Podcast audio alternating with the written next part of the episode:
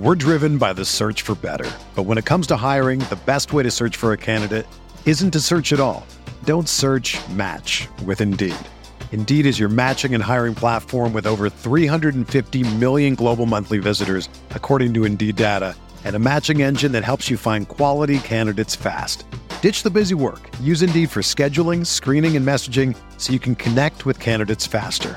Leveraging over 140 million qualifications and preferences every day, Indeed's matching engine is constantly learning from your preferences, so the more you use Indeed, the better it gets. Join more than 3.5 million businesses worldwide that use Indeed to hire great talent fast. And listeners of this show will get a $75 sponsored job credit to get your jobs more visibility at Indeed.com slash BlueWire. Just go to Indeed.com slash BlueWire right now and support our show by saying that you heard about Indeed on this podcast. That's Indeed.com slash BlueWire. Terms and conditions apply. Need to hire? You need Indeed. What's up, y'all? It's Drewski, and I've teamed up with Mountain Dew to produce a hilarious new basketball podcast called The Dew Zone with Drewski. Learn the backstories of your favorite ballers and celebrities like Jamal Murray. Did you have like a favorite team? Was it the Raptors at the time or no? Was the Raptors even started around that time? Come on, bro. I ain't that old, fam. you talking like I'm 50. Taylor Rooks, A'ja Wilson, and many more. You won't want to miss this. Listen to The Dew Zone with Drewski on Apple Podcasts, Spotify, and wherever you listen to podcasts.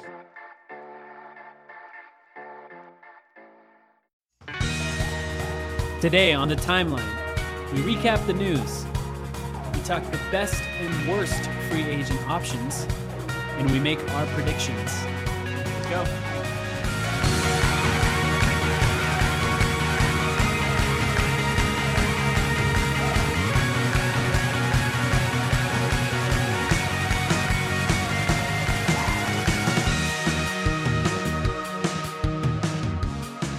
My name is Mike, and welcome to the Timeline, a Phoenix Suns podcast. Sam Cooper, how are you doing? I'm doing well, Mike. How about you? Doing pretty good. How are you feeling about the uh, draft? That was the last episode. I know we're all kind of in the afterglow of the NBA draft. How are you feeling about that? Still happy? Yeah. Oh, yeah. The draft last week was absolutely great. Um, you know, we had our episode a few days ago with our reactions, and I think we were both pretty much buzzing with happiness after that draft um, still this is like the craziest part of the off season so i guess you always look forward and you know start thinking about free agency too but that we can always remind ourselves no matter who the suns sign in the upcoming weeks that at the end of this off season we'll have deandre ayton and Mikal Bridges, uh, not to mention Elie Okobo. So uh, a lot of bright spots uh, as we look ahead to the upcoming season. I don't know about you, but I've been actually pretty surprised of a lot of Suns fans' reactions to the Mikal Bridges trade. A lot of people felt that was an overpay, which I guess you could kind of defend. You know, you can kind of defend that opinion. Maybe it was a little bit of an overpay, but Mikal Bridges is such a good fit next to Devin Booker. I was surprised that so many fans were so mad at McDonough for trading that pick. Yeah, I think he's exactly the type of fit that we needed on this team, given his three point shooting and his defense. Ultimately, no one's going to be able to really judge this trade until like 2023. So check in with us in five years if this podcast uh, is hopefully still going, which we intend for it to be. And uh, talk to us then about evaluating that trade a couple years after that 2021 pick conveys, and we can see who the uh, Sixers end up taking with that pick. Yeah, I think that's the ultimate judge of it. Now, we want to talk about before we get into anything, we do have a Twitter account. I keep forgetting to mention it at the beginning of the podcast. It is the Timeline Pod. Please follow us on Twitter. We've been posting a lot of interesting stats and other interesting things. We'd like to have interaction with people that are listening uh, or just people that are Suns fans in general. So find us, the Timeline Pod. Hopefully, we can be an entertaining enough follow. At the very least, you're going to get some more Suns stats in your in your feed in your timeline there. So give us a follow, interact with us, tell us you like us, tell us we suck, however you want to feed it. Uh, so next thing I want to go into, there's actually been a lot of news this time of year. So we're going to go into a new segment. We're going to call it the news.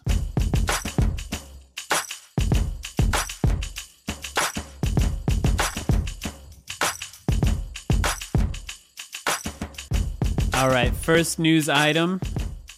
This one is by Shams Charania. That's right, Sham Wow. Sham said the Phoenix Suns and number 31 overall pick Elie Okobo of France have agreed on a four-year, six million dollar rookie deal. Uh, league sources tell Yahoo. Okobo's deal will be guaranteed in the first se- two seasons, with a team option in years three and four. Six million dollar contract for a second round pick. That's a pretty massive deal for a second round pick. What do you think of that deal? Well, so, uh, yeah, I mean, I love it personally. Six million dollars um, overall over those four years. Um, just judging from that tweet, we don't know exactly where, like, what the start and end figures are there. So I don't know how much he's starting with. It may be as little as like one million, Mhm. uh, in year one, with then you know incremental increases. Uh, but yeah, I mean, I like that we're showing this long term commitment to Elie Okobo's development. There are hopes that he could be.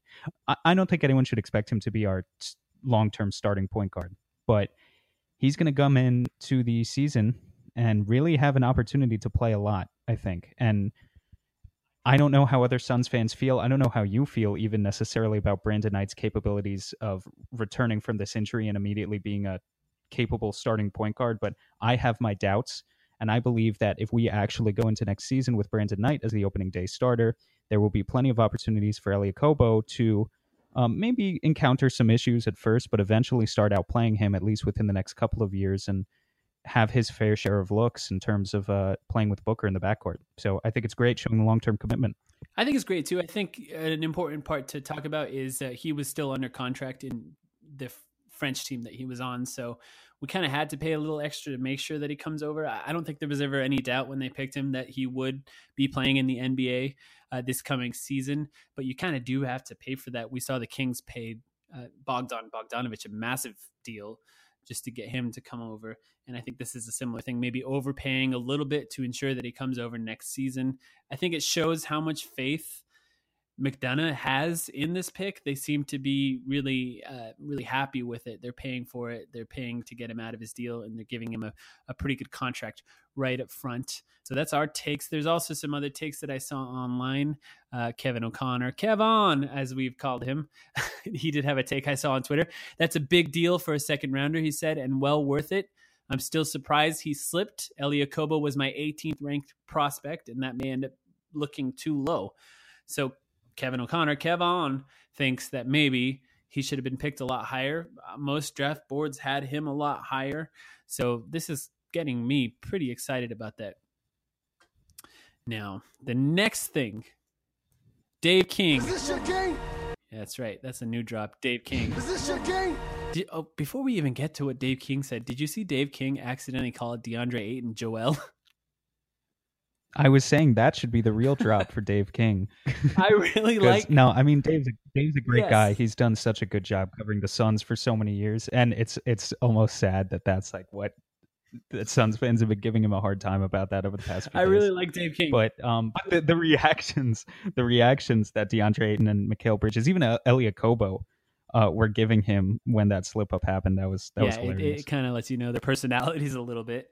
Uh, DeAndre Ayton did not like it, which I really like. You know, why would you want him to like being called the wrong name? But especially someone who was talking shit on Twitter to him.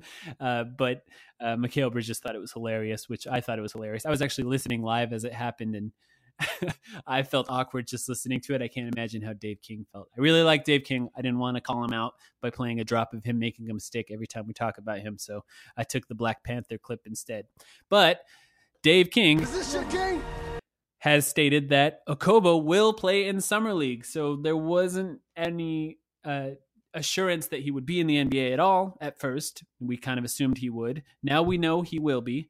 We know how much money he'll be making as long as he makes it through all four years of his contract. And we know he'll be in summer league. I'm pretty excited to watch him in summer league. yeah, summer league should be fun. Uh, starts what in a week and a half. Yeah, July 6th. July 6th. well, yeah, two weeks basically. We get to see our new point guard in action a little bit, and there's you know has I don't believe there's been any word on Josh Jackson playing yet. Um, he might do the Devin Booker thing that Devin Booker did after his rookie Mhm. year, right? Where he, he plays a couple games, but not all of them. But potentially, if all of the Suns like first and second year players are actually in the roster, we should we should win. I really think we should Yeah. win this. I would hope so. Uh, the the rumors were that Josh Josh Jackson was going to play. Those were probably unfounded rumors that I saw uh, on Reddit. So who knows how true it is, but I'm hoping that it's true. Imagine seeing Okobo, Josh Jackson, uh, DeAndre Ayton, and Mikal Bridges all playing together. That sounds pretty fun. Yeah, it, it definitely does. And we get to see some of that athleticism on display. So, um, yeah, no word about who's coaching them either as of now, I believe. But uh, definitely look to more updates from us in the future about that. And uh, I'm I'm really looking forward to watching summer league once free agency gets going in about a week. Yeah, and I don't think I've said it yet, but I'll be at Summer League this year. So if you're going to be there, uh, hit me up on Twitter or Reddit, and maybe we can uh, get some uh, clips to put on the podcast. I'm excited to watch this team in person. I'll be there the 6th and the 7th for the first two games. All right, the next news item the great Scott Bordow. Great Scott. He reported that Tyler Ulis's guarantee date, which was supposed to be uh, uh, today, the day we're recording this is Sunday, the 24th, was pushed back to June 30th. So they punted. They're not letting us know what's going to happen with that contract. I was hoping, I was actually waiting to record this until after we found out if Tyler Ulis was guaranteed or not. This is kind of a weird situation. What do you think about this? Well, we know, here's what we know.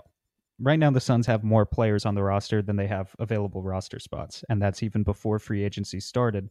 We also know that the Suns are interested in being at least somewhat aggressive in free agency, according to some reports. We'll talk more about that in a minute. So if the Suns want to make any moves, got to make cuts. And, you know, it's, I guess, a little confusing to me that they'd punt on this. Um, it's a hard decision, definitely, but it's just going to be have to be made before July 1st.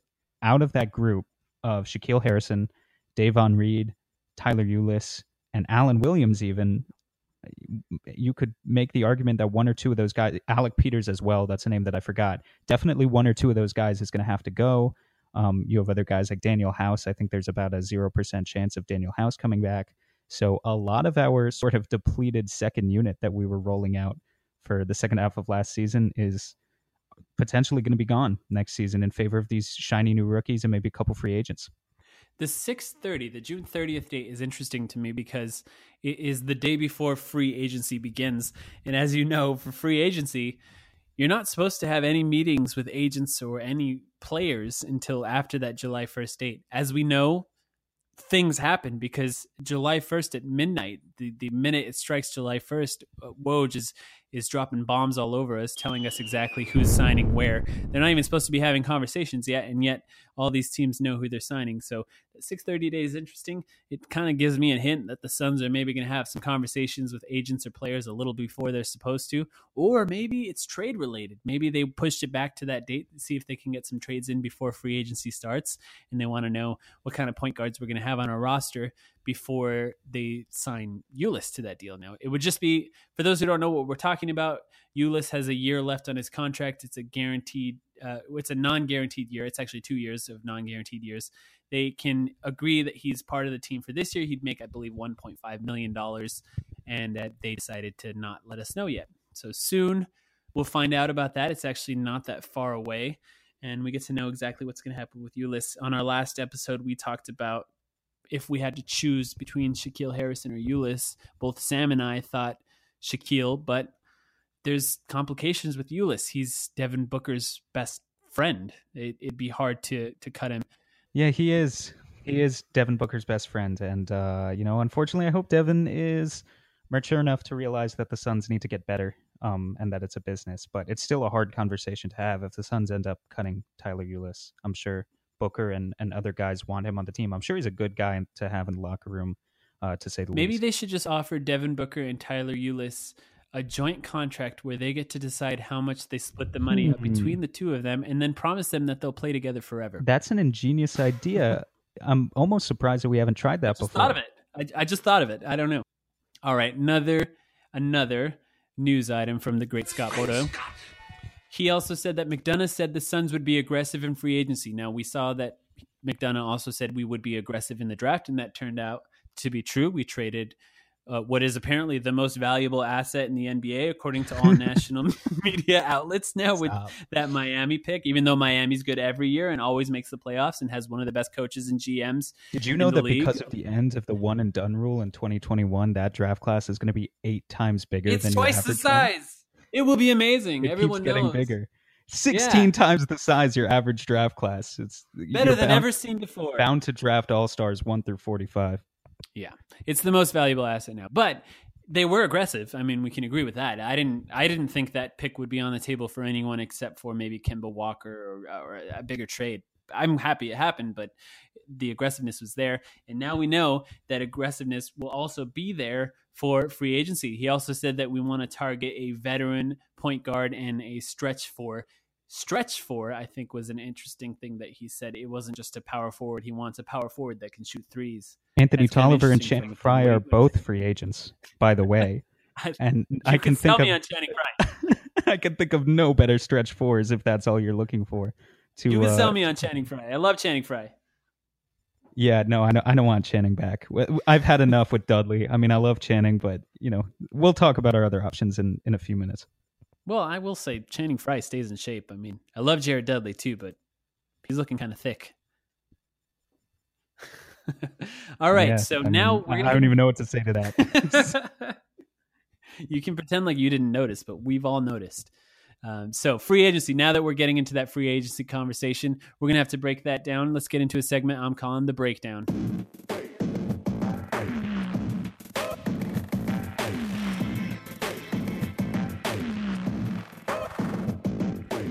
Free agency is a massive conversation.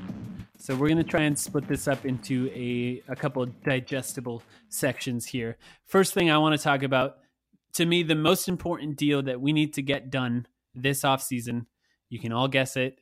Of course, it is Shaquille Harrison. No, I'm just kidding. It's Devin Booker contract extension. Devin Booker is eligible for a contract extension on July 1st. We can sign him. The, the contract extension actually wouldn't kick in until the 2019 2020 uh, season, but he can sign it as early as this year. If he does not sign an extension, he becomes a restricted free agent.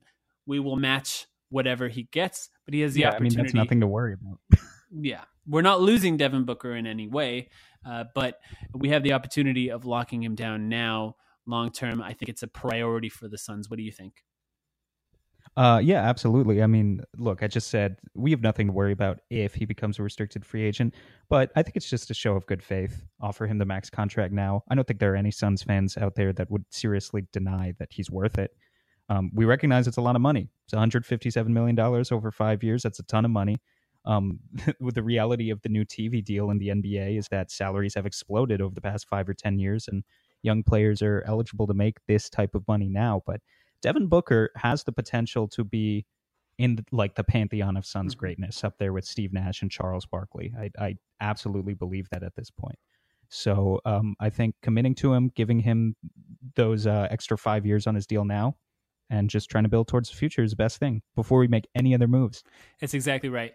Now, Devin Booker, he makes $3.3 million next season. So for the 18 19 season. And his extension, when it kicks in, would give him a $23 million raise. And would go up to $26 million in the 1920 season. And that would only go up to 28, 30 million, 32 million, and up to an even higher amount in that last year, th- close to $35 million. So it's an important thing to understand. Of course, we have to do this. The Suns have to sign him to an extension, assuming he's uh, wanting to do it. And I think he is. There was a funny thing that happened in our exit interviews this year. They were interviewing Marquese Chriss, and he said something about how Devin Booker is going to be buying him dinners as of July 1st. So I think there's an assumption that Devin Booker is going to sign that deal. But it also puts a lot of money on the cap for future years, uh, over $30 million in, in future seasons. So that's a lot of money. I think he's worth it. He's our franchise cornerstone. We have to prove to other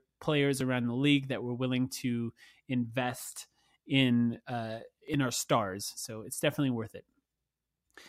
Yeah, not a question about that. So that'll happen. I imagine we'll get some news about that July 1st. Sometimes they move off the signing date to a future date. So they're saying, yes, he's going to sign. And then they wait a week or two to sign him when they kind of maneuver the cap. Because if we do sign a free agent that puts us over the cap in a future year, because Devin Booker is a player the Suns drafted, we can actually sign him to go above the cap in future years. So that's something that can happen.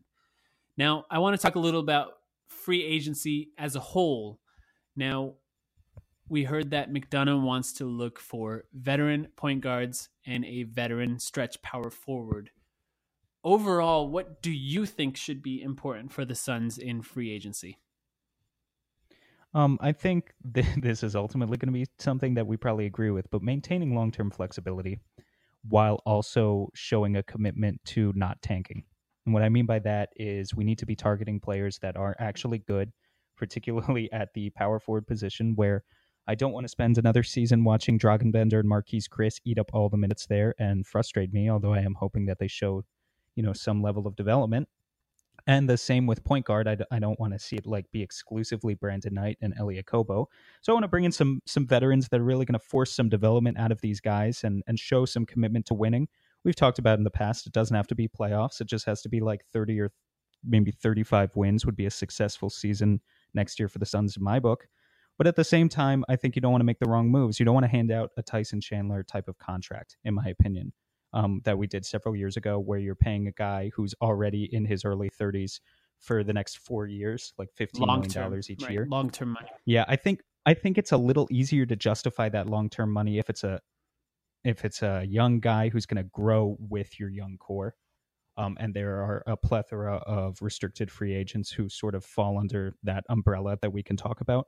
But yeah, overall, I think like if you could maybe give some veterans one or two year deals, maybe three year deals, but uh, mostly one or two year deals, maintain that long term flexibility, have some cap space a couple summers from now when you're trying to add to a Devin Booker, a Josh Jackson that are more in their prime by then. That would be what's best for the Suns going forward.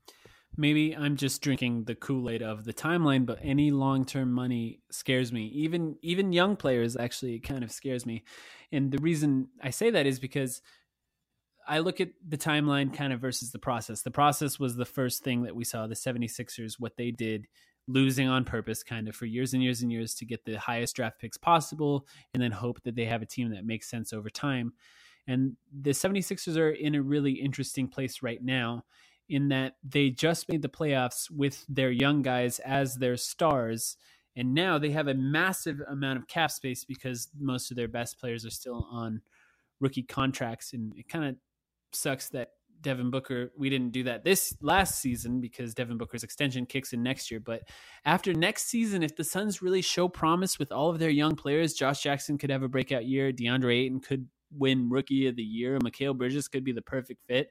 If everything works, the attractiveness of the Suns as a destination will go up a lot next season. So the idea of signing players now it's just a little scary. You know, obviously in the draft you take the best player available, but with free agency you kind of look for the best fit available and, and, and choosing the best fit now before we see all these p- players play together, it's difficult. Obviously we can make some assumptions based on how they play.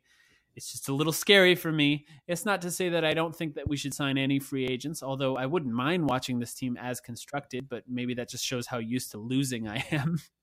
but Yeah, we're bona fide losers at this point. I think that definitely shows. Yeah, but I, it's just an interesting. I, I, I I'm a little scared of it.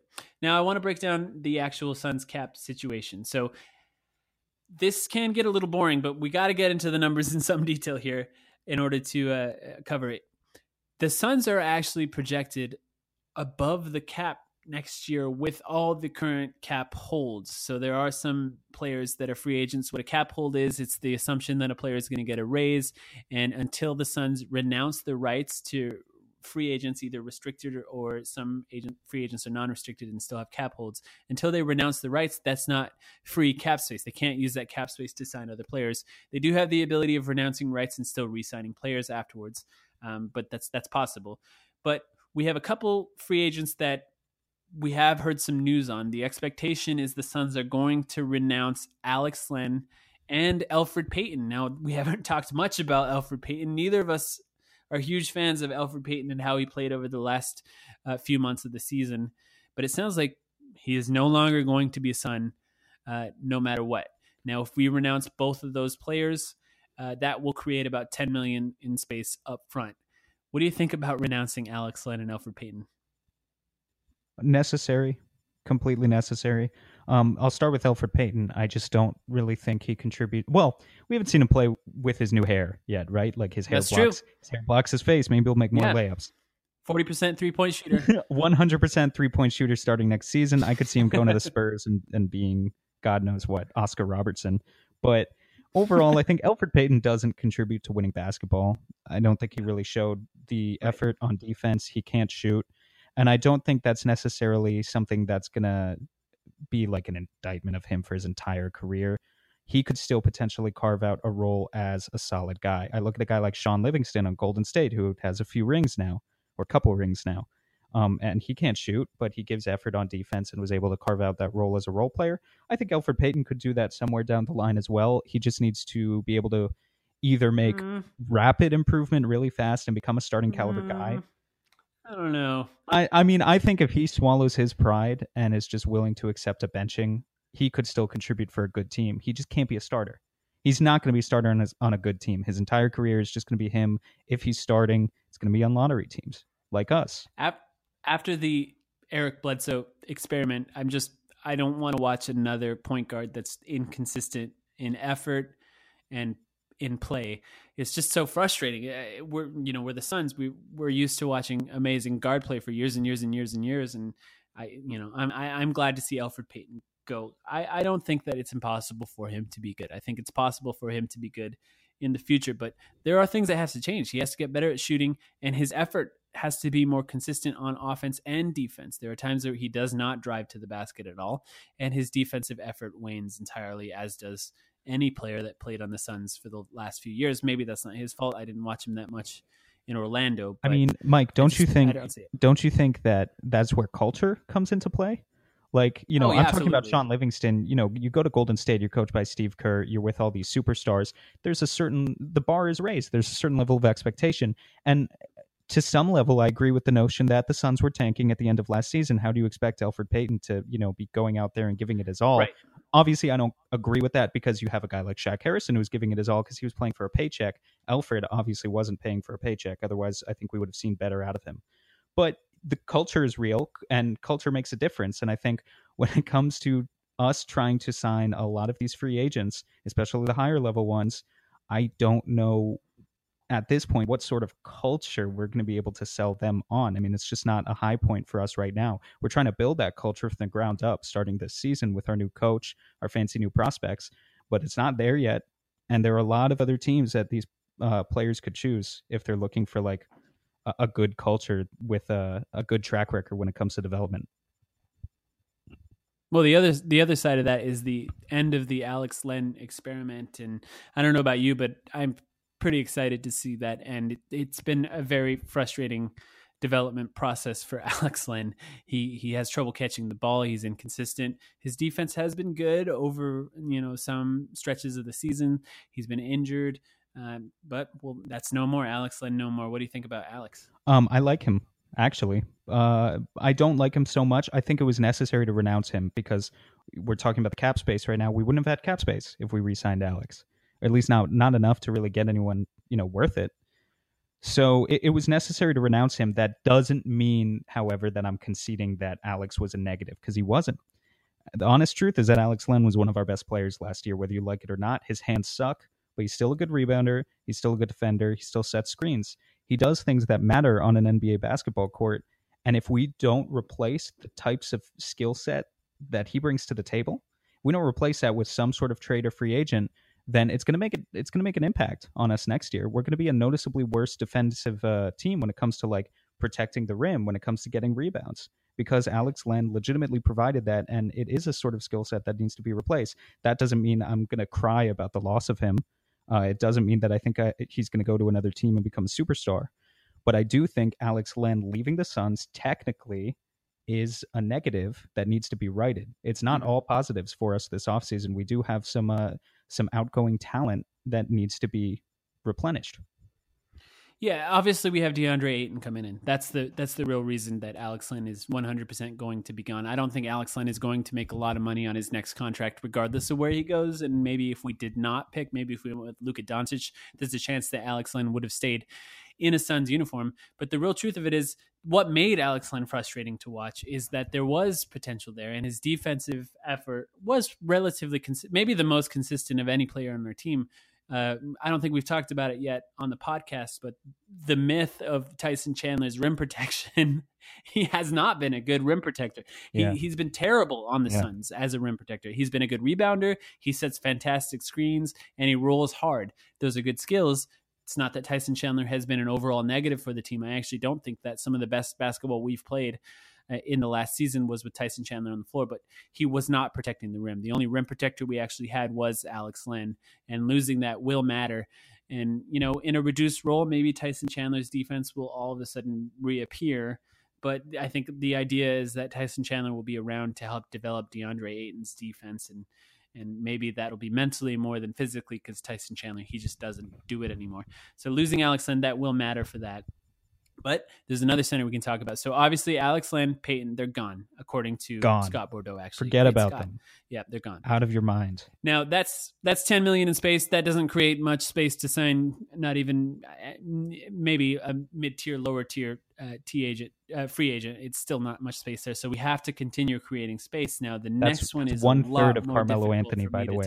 For those of you who Yeah. who need someone to put the math in perspective, ten million dollars is one third of Carmelo Anthony's salary next season. Oh my god, I just shivered. You sent a shiver down my spine. At least we're not them, right? well, they do have Russell Westbrook, which is also a very frustrating player to watch, actually. Um, but the next guy that we probably are going to cut is this one hurts. It's Big Sauce, Alan Williams, local local stud. Don't don't do it to me. I don't want. to I don't want to. I, I'm a huge fan of Alan Williams. I think Alan Williams, one, he's been great on the court. Uh, uh, you know, obviously he got injured this last year, which matters. That's an important part of this conversation. I think if he was not injured last year and proved that he could be an effective player going forward, this conversation could be different. But he didn't play much. He sets great screens. He's a huge body under the rim. He gets great rebounds. And the other thing is, people play harder when he's on the floor. There's certain kinds of players that bring up the energy of everybody else on the floor. And Alan Williams is one of those players. And the other thing, too, and I know this is a little, you know, it's off the court, but I've been following very closely Brandon Knight's, uh, you know, recovery from his injury. And it seems like Alan Williams and Brandon Knight have bonded off the floor. And Brandon Knight has shown more pride in being a Phoenix Sun, maybe more uh, perspective, of course, as we talked about on the last episode. Someone who's injured, you know, it, gives you a lot of perspective. I'm just lucky to be here. I'm lucky to make millions of dollars playing basketball. But I think Alan Williams had a lot to do with that. And losing a player like that, someone who can kind of bring everyone together, make everyone feel like a family off the court, um, that's going to hurt. But he makes 5.5 million dollars. He's he's on a non-guaranteed deal, and we could just cut him and that would mean we'd be at you know 15 and a half million and now we're talking about a, a potential free agent that could make a difference so got to lose Alan Williams most likely Yeah, it's it's sad. It's just a reality that we would have to accept. I, I think we need to feel out the free agent market first and see if there's actually anyone who's going to want to sign with us. Uh, Well, obviously, there's another option that we could talk about, and that's like a team like Atlanta right now, for instance, that's just starting their rebuild and is going to go into next season with a lot of cap space, is potentially a team that would be willing to take an expiring deal like Tyson Chandler or Jared Dudley. I know we just talked about Tyson Chandler mentoring um, DeAndre Ayton, but potentially if you could find a partner that's willing to take that salary cap dump of Dudley or Chandler and we attach a couple second round picks or maybe a first round pick Right. like the Milwaukee first round pick to them, that's how you create cap space without letting go of Alan Williams. Or if you want to create so much cap space that you know you have that max contract flexibility and you can really go after one of the top guys in this class, not LeBron James, not Kevin Durant. Remember, we are the Phoenix Suns, so if you're thinking about those, just stop.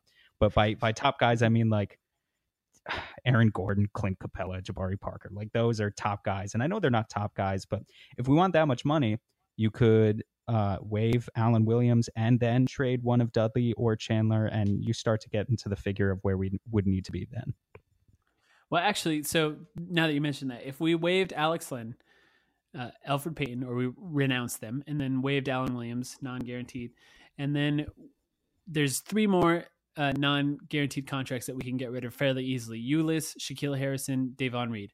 Um, obviously, players that played you, you you may have heard our opinions on Shaq Harrison. We both really liked him, but it really doesn't make sense if we need that cap space. It, it, it makes sense to get rid of him, no matter how much it would hurt. If we did waived all of those players, that gets us to about twenty million dollars in cap space, and that's actually not even enough for a max deal on somebody who is going into their second contract. Somebody like Aaron, Gordon. Aaron Gordon's starting salary for uh, max contract for Aaron Gordon would also be like twenty five million dollars. Yeah, it's twenty five point three million dollars, and it goes up from there. It's similar to what Devin Booker's is going to be like, but the projected cap for when Devin Booker starts next season is a little bit higher. So Devin Booker starts at twenty six point three, so a million more, and it would go up from there. It's a hundred and forty eight million dollar deal would be the max deal that you can get for Aaron Gordon. That's the max deal, I should say, that Orlando uh, has the ability of, of of signing him to. So that's a that's a hugely expensive Yeah. deal, uh, and they can get that five years. We can get four years and offer it to him, and and you know force them force their hand to sign him. Uh, but that's not enough to do that. So the only other way to create enough cap space to sign a player like Aaron Gordon or Jabari Parker is trading contracts into space for picks. So a team that has a lot of cap space, someone like Atlanta that you're talking about, can trade uh, a pick, maybe like a protected second rounder. We can get rid of Jared Dudley or Tyson Chandler. They have enough cap space to absorb their deal, and then we take on no money back. That creates space. That's one of the options. Uh, the other option would be that, of course, they give back non-guaranteed deals that we could then waive, and then that would There- clear space. Or the other, uh, one other option, of course, is is a sign and trade where, say, Aaron, someone like Aaron Gordon could sign with Orlando and then trade for uh, T.J. Warren or Marquese Chriss or some other players that would help create enough cap space to make enough space to fit Aaron Gordon's deal with the Suns. That that gets a lot more complicated, and a lot of that depends on how interested it, those teams would be in any players on the Suns. So, uh, you know, and keep in mind, unless we're talking about Devin Booker, Josh Jackson, DeAndre Ayton, all those other guys are just all those other guys.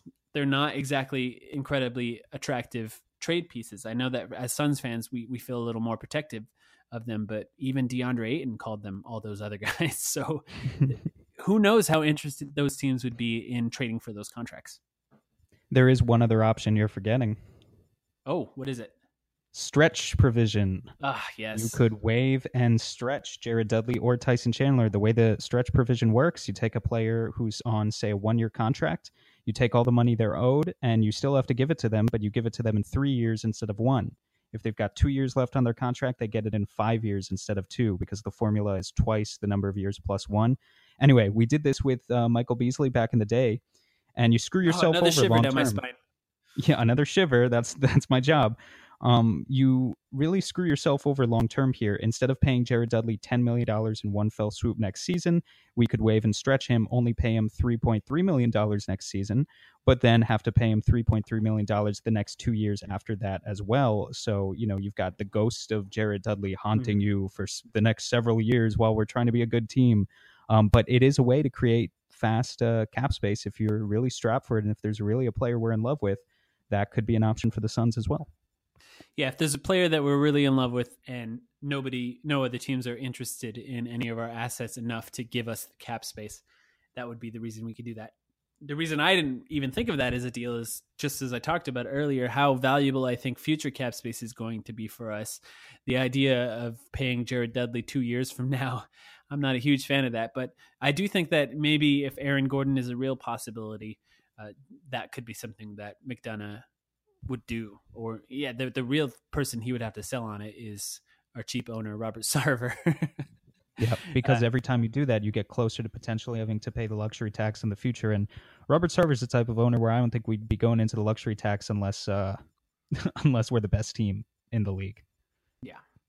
All right, so there's a couple of guys. So we're going to talk about this free agency conversation in an interesting way. We're each going to choose in the two options that McDonough said we're looking at, which is a stretch power forward and a veteran point guard. We're each going to choose somebody that we could that we want and maybe somebody that we don't want. So we can choose the best scenario and maybe the worst scenario for each of those positions. But there's a couple players we want to talk about. Obviously, we talked uh, about Aaron Gordon. Let's talk a little bit more about Aaron Gordon before we get to our choices here. Um, Aaron Gordon, like we said, it's probably not possible without a signing trade or trading some players for some cap space. His deal would start at about 25 million and only go up from there. Aaron Gordon has played every position it seems like on the roster on Orlando, but re- usually three, four, and potentially five. Um, he's young. He's still, I believe, 23. He's six foot nine, 220 pounds, averaged 17, 8, and 2. Uh, shot 33% from three last year. It's the best percentage that he's shot in his career. It was in the 20s before that. Uh, so it's not exactly a great sign for the stretch part of the stretch four, but he did shoot 39% uh, on catch and shoot threes and 37% from the corner. So, depending on shot selection, and I imagine he was the guy with the ball in his hands at the end of the shot clock a lot in Orlando. So, he's probably jacking up some threes in those scenarios. We have Devin Booker and DeAndre Ayton. He probably wouldn't be that here. But I imagine that shooting percentage from three, depending on how much you believe in his shooting, it could actually improve from that 33%. Do you believe in Aaron Gordon's shot? No. Uh, Right. Actually, well, it's not necessarily that I don't believe in Aaron Gordon's shot. It's that I think we have better options on our very own roster. My hot take when it comes to this is that I think if you gave Marquese Chriss two more years, he could be Aaron Gordon. It's just about waiting. Aaron Gordon, to break it down a little more, he shot his true shooting percentage last year was 53%. Not he's good. never he's never had a true shooting percentage above league average in his career so far through four years and i think part of that plays into playing on a bad team where you get worse looks because you're kind of the star player. But this is a guy who i think his value tanked. Maybe it didn't tank with the market if you know someone's still going to offer him a max contract but in my mind at least it tanked uh, after the all-star break. Because after the all-star break he was still putting up his counting stats. He still averaged 16 and 7 but he shot 41% from the field 31% from three and 65% from the free throw line. And folks, we're talking about a power forward here. 41 and 31 for a power forward, and the free throw shooting's bad too, but that's just terrible all around. And I think Marquese Chriss even beat those numbers in the second half of last season.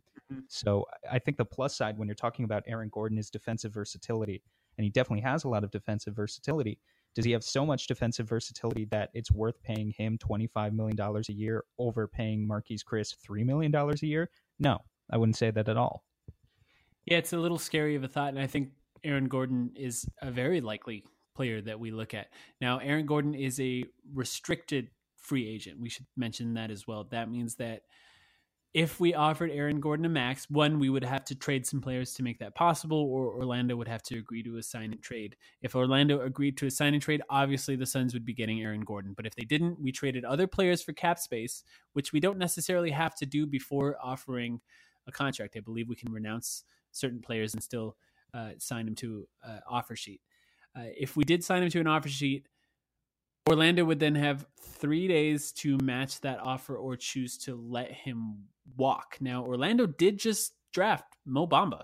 Um, they they drafted another big man, so there is a possibility that they don't let him walk. But Orlando, I just don't see it. I think they're going to match whatever he's offered. What do you think? Yeah, I think they match whatever, whatever. I don't think Jonathan Isaac players. is ready to play. Yeah, Jonathan Isaac isn't ready to be the full time four on that team next to Bamba. Although that is a really long lineup, um, I, I think they're desperate and will probably match for Aaron Gordon. it just makes sense. Now, I don't know why they have so many big men on their roster. That is an insane lineup. Or Orlando, they I don't blame them for taking Mo, Bam- Mo Bamba. I think that that's a good pick. Mo Bamba could be really great. Uh, He's a very high potential prospect, but Jonathan Isaac, Aaron Gordon, Mo Bamba, Bismack Biyombo, these are just a bunch of massive dudes and they're they're not all going to get to play and the less they play, the less their trade value is.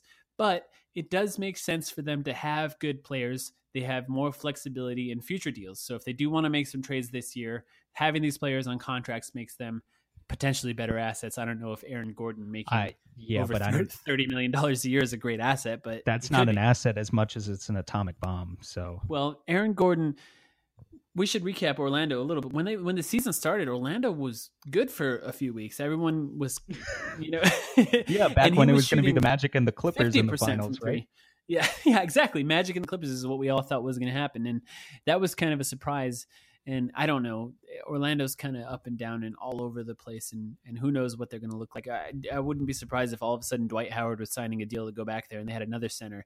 Uh, they, they can do all kinds of different things, but I have a feeling that they're going to keep Aaron Gordon. The only way that we to me, the only way that we end up with Aaron Gordon on the roster is if they really like TJ Warren, for example, and we could actually move TJ Warren to get someone like Aaron Gordon on our roster. If we're paying Aaron Gordon that much, then I don't think that's worth it at all. I don't know that it is either. Uh, you know, I, it depends. It's it's difficult. If you believe in Aaron Gordon's ability to improve his jump shot, then he could be a really, really, really valuable player in the future. But if you don't, uh, you know, if you don't believe in that, then that kind of says everything. That's really the beginning and the end of the Aaron Gordon conversation. Yeah, I mean that's really he's just the four. He's not the stretch. And if I'm paying twenty five million dollars, you know, you could be damn sure I want the stretch and the four. So yeah. so maybe maybe the Aaron Gordon buzz because there's been Aaron Gordon buzz for weeks. I think before even the end of the season, there was reports that the Suns were going to offer Aaron Gordon a max contract or a near max contract, I believe is how it was worded. Um, so maybe that's not real because if we're if we're going to take McDonough at face value, we're going to believe what he said about a stretch four. Either he believes that Aaron Gordon's a stretch four and has the ability of being a stretch four, or he's not interested in Aaron Gordon the way that things have been reported. Things are relatively secretive about McDonough. We didn't hear anything about the Mikal Bridges trade until it happened. We didn't hear anything about the Dragan Bender Marquese Chriss moves until they happen. So we'll have no idea until until the last minute. Of course, there will be a ton of rumors coming out over the next few weeks. The other guy I want to talk about, this one's an interesting one, Jabari Parker. Now, Jabari Parker, power forward, played for Minnesota, or Milwaukee, still currently playing for Milwaukee. Another restricted free agent, but a more interesting restricted free agent because he's been injured. He played uh, only in 150 games over four seasons in Milwaukee because of in- injuries. Now, some people consider this a high risk signing. I consider it a high risk signing. Some people consider it a low risk signing because maybe he wouldn't be a max free agent because of those uh, because of those injury concerns. What do you think about Jabari? Um, as a player, I like Jabari, and I think he has a lot of potential maybe to fit in with the Suns. He has some bad tendencies that w- would have to be fixed by coaching. Um, he only played 24 minutes a game this past season, right? So it's a big gamble because if he gets injured again and isn't able to play full time, you know, then he's really not doing much. But with those 24 minutes a game this season, per 36, he averaged 19, 7, and 3 on 55% true shooting. Those are pretty good numbers. He averaged 20 points a game in a full time role when he actually was playing um, like 35 minutes a game the year before my question to you is sort of uh, th- this thing that came out with Jabari. He, uh, a reporter back in April, I believe, asked if it was true that the team had offered him an $18 million year extension, like four years, $18 million a year. So I guess that would be four years, mm-hmm. 72 million. He said, I wish was, was his response. So it all comes down to whether you believe him or not. But if you believe him, then I think there's a big difference between paying Jabari, who's admittedly a big risk, 18 million a year, if that's all it takes to get it done, versus paying Aaron Gordon 25 million a year. Because I think the the high reward that potentially comes out of Jabari, I mean, that's another 20 point per game score, and he's a much better shooter when it comes to spot ups. Um, synergy stats tracks, you know, these certain types of uh, play types and shows how efficient players are in certain types of plays. When it comes to spot shooting, um, Jabari's pretty good. He's above average, 57th percentile in the league. When it comes to transition play, he's actually really good. He ranks in the 88th mm-hmm. percentile um, because, you know, even if he's lost a step, he's still this athletic wing that could run the floor with Josh Jackson, Mikal Bridges, and Devin Booker. And that's, you know, offensively, I think he could really fit into this team. It's all theoretical though, because what if he just doesn't play? Oh, it's uh, there's just a possibility that if, he can't play. Does, well, yeah, if he if he doesn't play, then it's worse than getting Aaron Gordon, right? Because Aaron Gordon, if he's on the court, is probably a positive right. contributor most of the time. I mean, if he's shooting forty percent from the field, then I really do think even that is suspect. But he's probably a positive contributor. And if Jabari's not playing, he's not playing. That's... But do we do we have you know the ability to keep sitting this one out? Like, wouldn't you argue that we have to start taking risks I, eventually? I could see that. Space? I just think. Well, we'll talk a little bit more soon when we get into players we like and players we don't like, or players we want and players we don't want. But I just think that that might not be worth the risk there. Long term money. I'm afraid of. I'm afraid of committing to long term money. I'm a believer in the timeline. So signing a guy with injury that large of injury risk, who could be potentially relatively expensive, I just it scares me a little bit. But I think he would be a great fit in a perfect world. Although his three point shooting hasn't been all that great either. I think maybe he's not as stretchy as as McDonough wants, or maybe McDonough was being a little vague in how stretchy he needs them to be because Jabari Parker has high potential.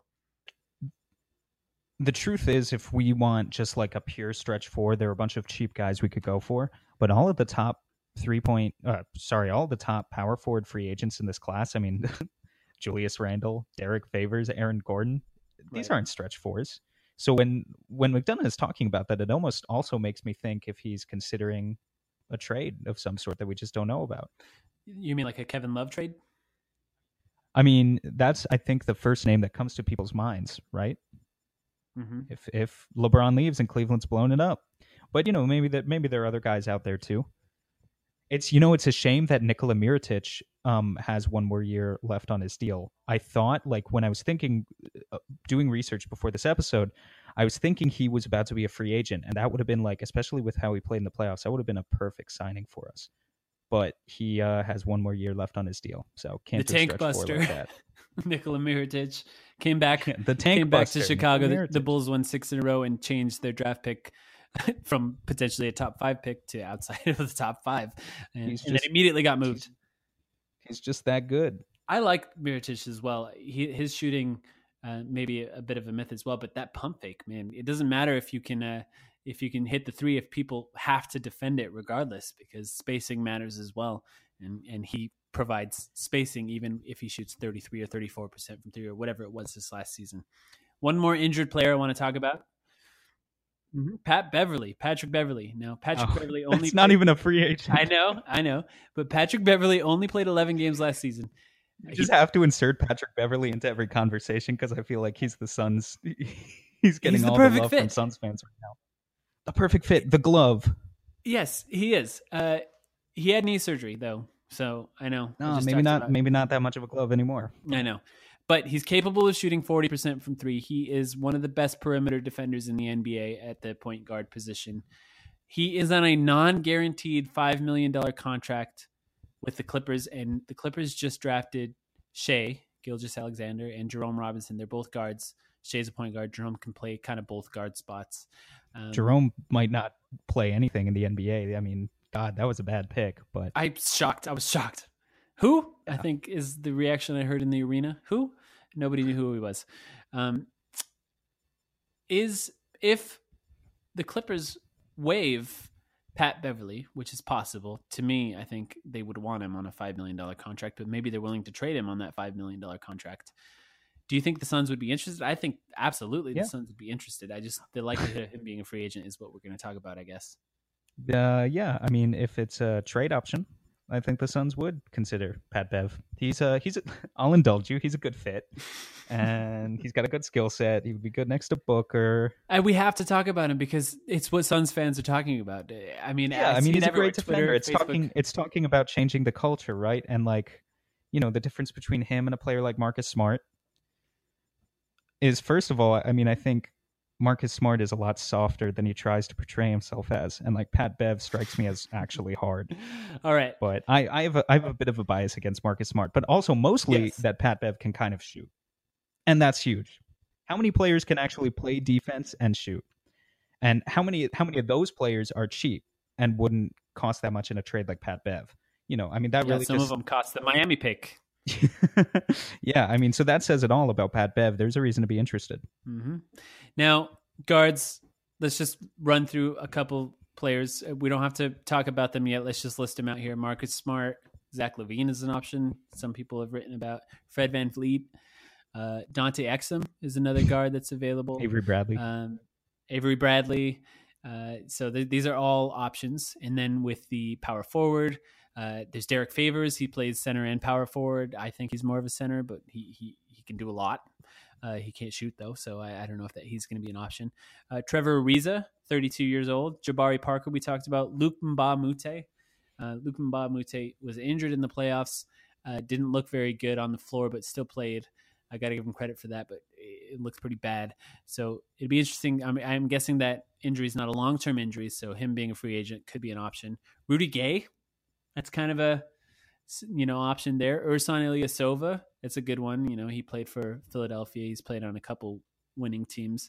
Um, and Thaddeus Young. So there's a lot of options there. So Thaddeus Let's Young is with- the most. Sorry, just to say one thing about Thaddeus Young, that's Mhm. like the most non-imposing player in the entire NBA. Like that's the he's big though. oh e- no, but I mean like he's easily the most forgettable guy. Like Thad Oh, Young yeah. is the definition of an average starting, not starting, but just like an average fringe starter power forward. Like Yeah. he's been the same player 11 years straight has always been on these teams that are mediocre like he's just the definition Last he was on average. Indiana. Indiana was good. for the east i mean would they have Well, made the true. playoffs in the in the west but anyway we'll we'll move on we'll maybe we'll touch on thad young a little bit more but Now, who do you want to? St- what do you, What position do you want to start with here when we talk about who we want and who we don't want? With guard, or power forward. let's start with guard Okay, good. You go first. You can choose either one. We'll start with who you want or who you don't want, or you can go into both. this isn't exactly a secret for those who have like followed me in the past but here's the guy i want is fred vanvleet i'll start by dropping a stat on you okay out of the many many dozens of lineups that played at least 300 minutes together these five man lineups in the entire nba the second best lineup in the whole league not among benches but uh, in the whole league second best lineup was the raptors bench which was VanVleet, Delon Wright, CJ Miles, Pascal Siakam, and Jakob Poeltl. A, a collection, a true potpourri of, at least by the eye test, mediocre talents, right? Was the second best lineup by second best lineup by net rating in the entire NBA. Again, this bench, a plus 17.1 net rating per 100 possessions. Uh, So, I mean, I think the natural question when you look at that that that lends itself to is why. And I think a lot of it has to do with the point guard abilities of Fred VanVleet. I'm also a big fan of Wright, so like if Wright came up in trade talks as a young guy, I would go after him too. Here's the thing about Fred VanVleet. We talked a lot in our draft episode, right, about how much we like switchable defenses and long wingspans and whatever. Fred VanVleet can't do that. He went undrafted because he's has no wingspan and because he's I think six feet tall in the first place. Yeah, he's six feet. However, the guy can shoot the lights out. He shot 42% from three last year in his second season, playing 20 minutes per game. Um, he had uh, an assist to turnover ratio of over three. Basically, if we talk about our point guards wanting to do three things, right? You want them to be able to pass the ball effectively. You want them to, well, I guess this comes with it. You want them to pass the ball effectively. You want them to be able to defend, and you want them to space the floor. The reason Tyler Ulis is about to have played his last game as a Phoenix Sun is because he can only do one of those three things. Mhm. If Tyler Ulis had a 40% three point shot, then even with his lack of defense, I would be all aboard him, you know, as a backup point guard for the Suns because he could do two of those three things. Fred VanVleet, we sign him. He's not going to fix our defense, but he does those other two things so well in terms of shooting and taking care of the ball that he would improve our offense enormously. And I don't think it's even a stretch to say that if we brought in Fred VanVleet as the backup point guard next year behind Brandon Knight, with Brandon Knight having an iffy track record in the past and coming off an injury, there could be plenty of opportunities for VanVleet to steal that starting spot by season's end because he's only 23 Right. right now and he could develop into a starting caliber point guard. I like that. And you know, I could see, you know, in smaller lineups them even playing together. Uh, you know, Brandon Knight, we've done the experiment as a two guard and in some lineups I could see Devin Booker playing three. We can play a small lineup and yeah, I could see that. I I, I like Fred VanVleet. I do have fear about any small point guard after watching these recent playoffs and finals, just the way they're abusing and and and just isoing small players and trying to get them down into the underneath the basket, playing Charles Barkley ball up basically. But uh, I think he would actually be a good fit, mostly because I don't know that he would be that expensive. I think that we could probably get him for maybe around I don't know. What do you think? Ten million? Eleven Oh. million? He, I really think so. Yeah. I mean, he's again, he's a restricted free agent. I should have said that because he's a young guy. So Toronto could always match. Um, and I don't know how they're feeling about him. They have Delon Wright, like who can play point guard behind Kyle Right. Lowry. They don't necessarily need VanVleet. But how willing are they going to be to give up the guy who, again, was like the leader of the second best lineup in the NBA, surprisingly, last season? Um, I, I'm just not sure about that. But yeah, I mean, ideally, I'd be looking at eight to ten million a year. That's what I would hope for. Yeah, I think that would probably. There's not a lot of teams with cap space this year. We didn't talk about that yet, but there's there's not a lot. I mean, that's one of the reasons it's it's going to be difficult for the Suns to clear cap space by making trades. Is that other teams are going to be desperate for cap space? So, uh, you know, it'll all depend on how valuable our assets are. Now, I have a feeling I can guess who you're going to pick as the player you don't want, but I'll let you introduce that. He he needs no introduction. If the Suns sign this player, then Ryan McDonough has officially been played. He will always be the apprentice and never the master. And that is because Danny Ainge will have finally fooled him one too many times. And of course, the player that I'm talking about is Marcus Smart, because he's mm-hmm. the antithesis of everything that I was just talking about. He's a great defender. I'll give Marcus Smart that. He flops a little bit too much.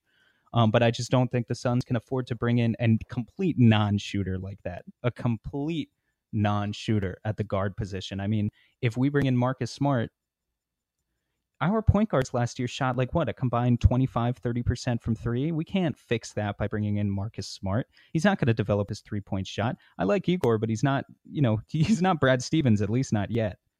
And i mean i understand the arguments for why he could maybe work but i just don't see how it would be worth the cost at all. Well my uh, guard that i want and guard that i don't want uh, it's actually pretty easy. It's actually Marcus Smart for both of those options because when I think about Marcus Smart, I do kind of think he he's a great defender and and a really great defender. He's one of the best in the league, of course, unless he's trying to guard Devin Booker. But he gets up into people. He he can guard people that are bigger than him. Uh, he really annoys people in a way that championship teams need. They need a player that gets under people's skin. You know, you, you think about the Draymond Greens, uh, Dennis Rodman is is you know one of the most famous ones. Every team that is a championship contender needs a player like that that can just piss off the other star player and maybe get them a little distracted. And I love that in him. And then of course there's the Igor move. Now Igor is credited with helping fix Ricky Rubio's shot. Now Ricky Rubio's shot, we'll see how consistent he is over the next season, but uh, uh, you did see a big improvement this last year, and he and Ricky Rubio himself gave a lot of credit to Igor for that. So in my mind, I'm thinking there's this great defender, and we have this great player development coach that can help fix his shot. But also, he's so annoying to watch. It's so hard to watch him on a consistent basis. There's been a weird rivalry between the Suns and the Celtics over the last few years, and maybe that's subconsciously related to getting our general manager from them and the fact that they fleeced us on the Isaiah Thomas trade. But watching him play for the Celtics in that rivalry that we've sort of created that is a little bit one sided because they're so much more successful than us, it, has been very frustrating. So I don't really want a player that flops all the time. I don't want a player who can't shoot. So as intellectually, it does not make sense as a basketball fit other than the defense. But as a dreamer and also because I think it's kind of likely that we do actually sign him. I think that McDonough was there when he was drafted, and I think he might be a fan of him. Uh, maybe I'm just trying to prepare myself for this being an actual likely possibility. I just I think Boston, both their media and their fan base, do such a good job of spinning positive narratives around Celtics players when there right. aren't. I mean, Avery Bradley was one of the best defenders in the league until he left Boston. And he's still good, but he's not. He's lost a step. I guess you could blame some of that on age, but I think coaching has right. something to, to do with it. I also just have to echo the sentiment that, I mean, Marcus Smart, if we get him, and you're a Suns fan, you have to admit that he's a flopping bitch. you do. I mean, and that's not necessarily a bad thing, but you can't like hold yourself to this high standard of virtue. Like you have to be like, this right. guy's kind of an asshole, but I'm going to root for him anyway. You just have to, and I'll do that if we sign Marcus Smart. Um, he has the benefit of pissing other players off. Is it because he plays the right way? No, not necessarily. Like that's sort of what I was getting at earlier when I was like, I, I think he's softer than he gives off. Like there's a way to play hard and there's a way to play soft, and flopping is soft. You know, it's bending the rules still. Right. It's you know getting things to go your way. But Marcus Smart has been flopping incessantly since he was at Oklahoma. It's very true. So I guess I guess we'll see. So Guess we'll I uh, want him and I don't. Now let's move on to power forwards here. Uh, you know what? Go ahead and give give me both your options for power forward. Uh, yeah, one guy that's been linked to the Suns a lot in the past, and I think we could go for is Derrick Favors. Now, here's the caveat that I say with that. If the Suns sign Derrick Favors, I think it's dependent on the Suns being able to convince Derrick Favors to not take a starting role, which might nix it right there. Might mean that Derrick Favors doesn't come to the Suns. But if we could do that, that would be great, I think, because I think Derrick Favors is a power forward in this stage of his career, where the NBA is going as a non shooter, he's a 20% career three point shooter, and I don't really think you could um, pair him effectively with Ayton, who's another sort of non shooter at this point in his career, well together. But if you could get Derrick Favors to buy into this idea of being still like a 25 minute per game bench big and make him the first big to back up Ayton at center primarily, but then also give him some minutes at the four. That's where his real strength is because Derrick, Derrick Favors his real strengths at this point. He might be undersized as a center, but he can rebound well. He's a really good at protecting the rim, and he's a rim runner. I mean, that's how he gets his points. You know, he's not going to score from spacing the floor. He's not going to score that much creating for himself in the post either. So if you could get Derrick Favors to buy into this idea of being a center, I really like it. Just to throw a stat there as well. Um, he's fantastic at defending shots inside of six feet. He allowed opponents to shoot 52% inside of six feet when the league average is 62.5%. So that is a differential of 10.5%, which is really good at protecting the rim. To put that into perspective, I looked at all the players who defended at least 200 shots inside six feet, and Favors with that differential of negative 10.5% ranked sixth out of 136.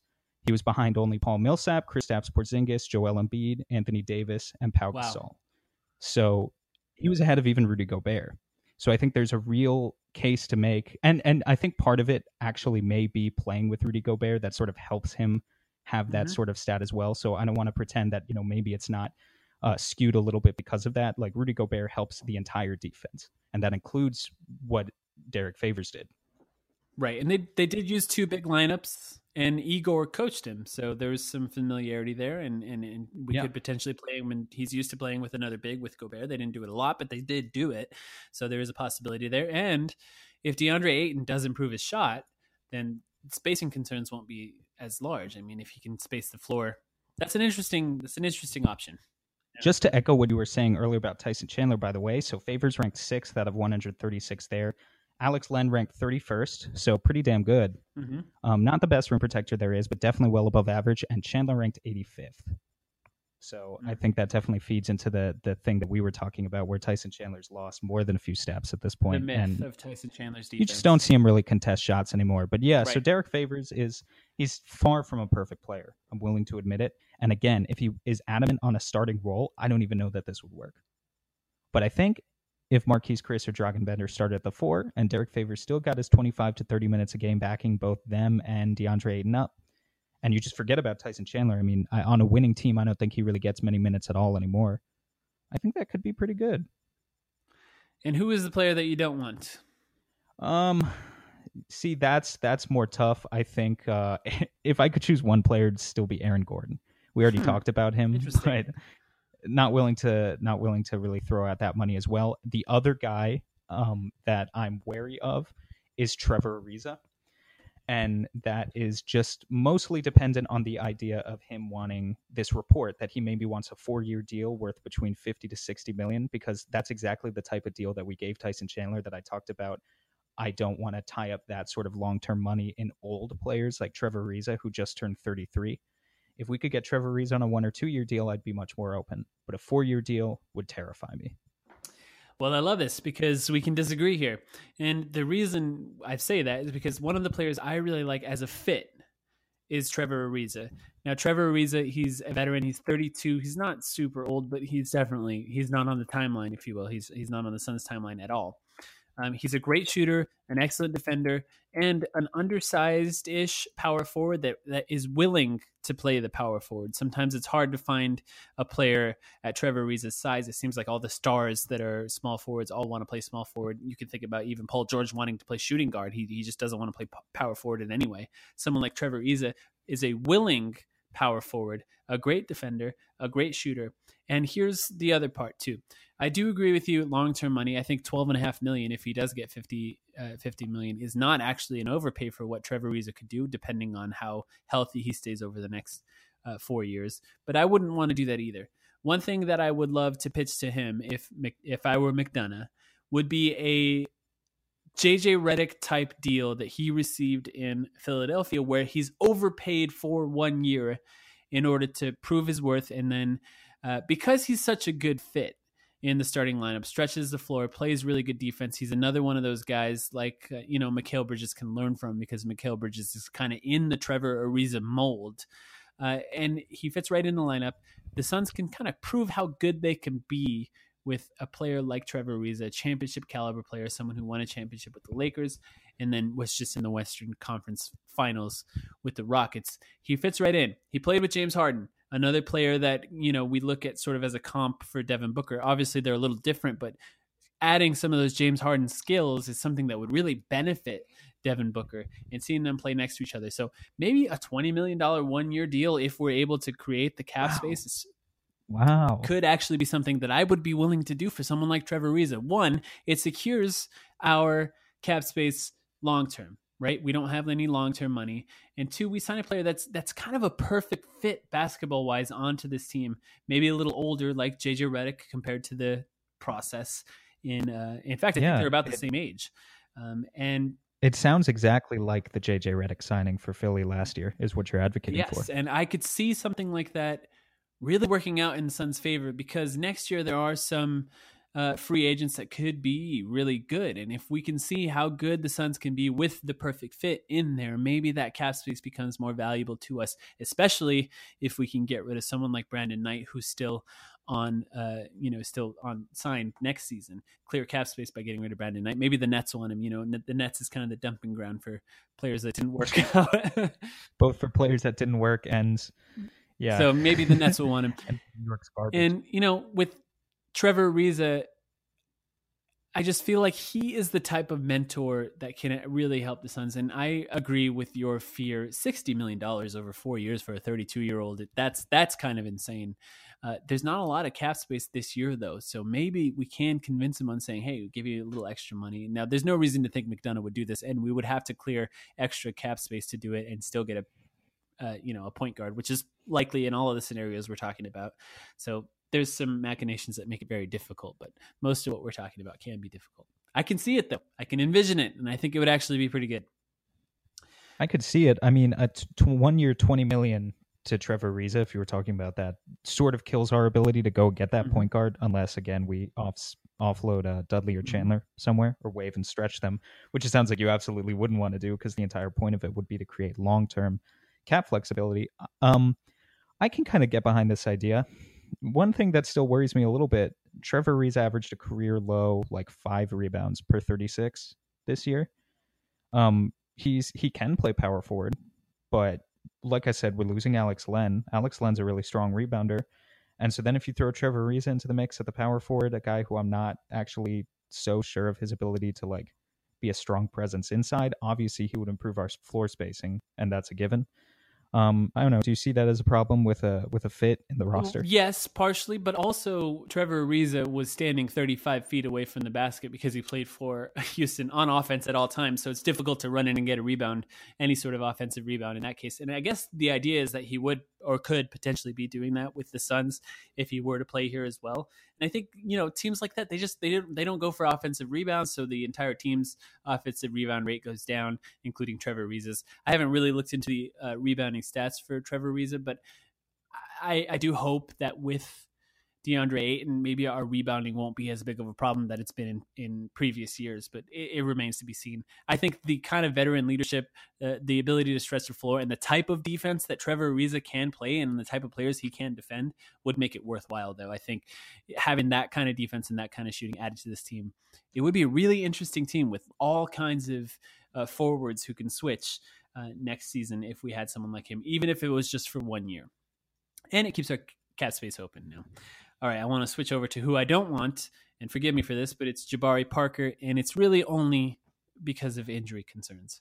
I do think Jabari Parker can be a good fit, but I don't think it's worth tying up long term money for a player who might not play that much. And the other thing is his shooting. He just I don't I don't know that I believe in it. And maybe part of it is the fact that he's been compared so much to Carmelo Anthony at his peak. So that kind of scares me a little bit. And I know it's just basketball related. Carmelo Anthony has weird attitude problems, but his basketball has disappeared in the last year or two. I just I, I just don't think it's worth the risk. Yeah, I mean, uh, I can see that certainly. All right. So now, actually, you know what? Let's try and make a little prediction here. What? Who do you think is the most likely player? Just pick one, guard or power forward, that the Suns actually sign out of this group. We lost Alex Len. Derrick Favors has the Igor connection. We need a big. I think Derrick Favors is a really likely, realistic signing for the Suns, and you know that's why I say I'd prefer he play center, because if he plays power forward, I don't know how well it would actually work, but I can just see us throwing money at him. All right, you're not going to like this. Don't say Marcus Smart. I think it's Marcus Smart. yeah. I mean, we're we're gonna have some pretty heated discussions in about a week if it's Marcus Smart. I'm trying to sell myself on it. I'm trying to sell myself on it. But I think that I just think that connection with McDonough, we've seen time and time again that that Celtics connection matters. It's he values players from there, and you know I think that there's a, a, strong possibility we at least make an offer. There's still a chance that he's important to Boston. I do think he is important to Boston, so there's a chance that they match anything that he's offered and just go over the cap to, to keep him. But I don't know. I think that that's the most likely player. All right, so that's I think that's it for today. Do you have anything else you want to cover?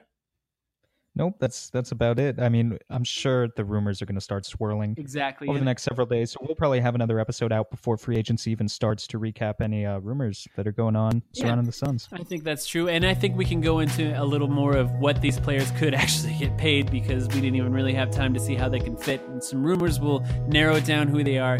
Don't forget to follow us on Twitter, subscribe, and thank you for listening.